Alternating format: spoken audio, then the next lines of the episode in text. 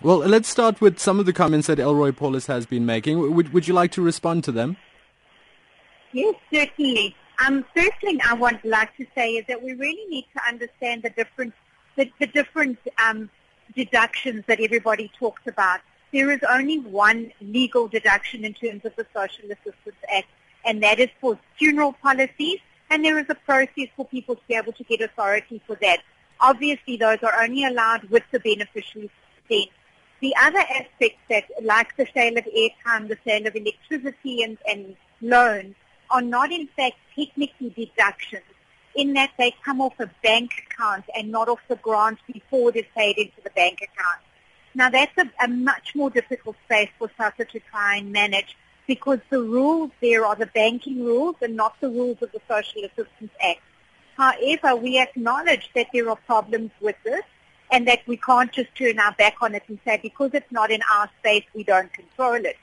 So we, the, the minister has acknowledged the problem as well, and she set up a task team of which Black Sash is a member, and they're very aware of everything that we are doing to try and address this.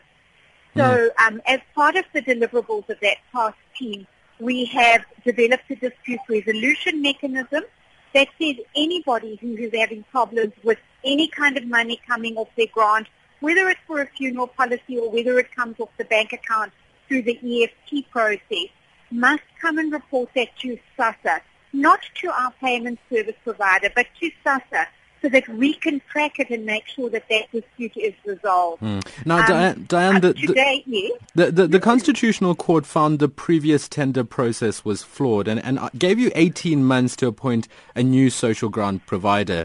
Black Sash says they only heard from you late yesterday afternoon. Was that when you finally chose someone?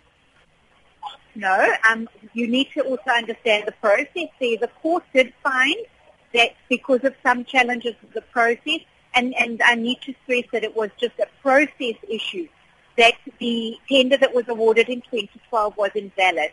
However, they suspended the invalidity pending this process, the new process that we had to go through.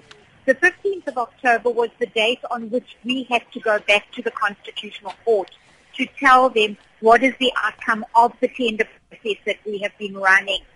That our papers were filed with court. We've been given direction by the Constitutional Court in terms of taking the process forward.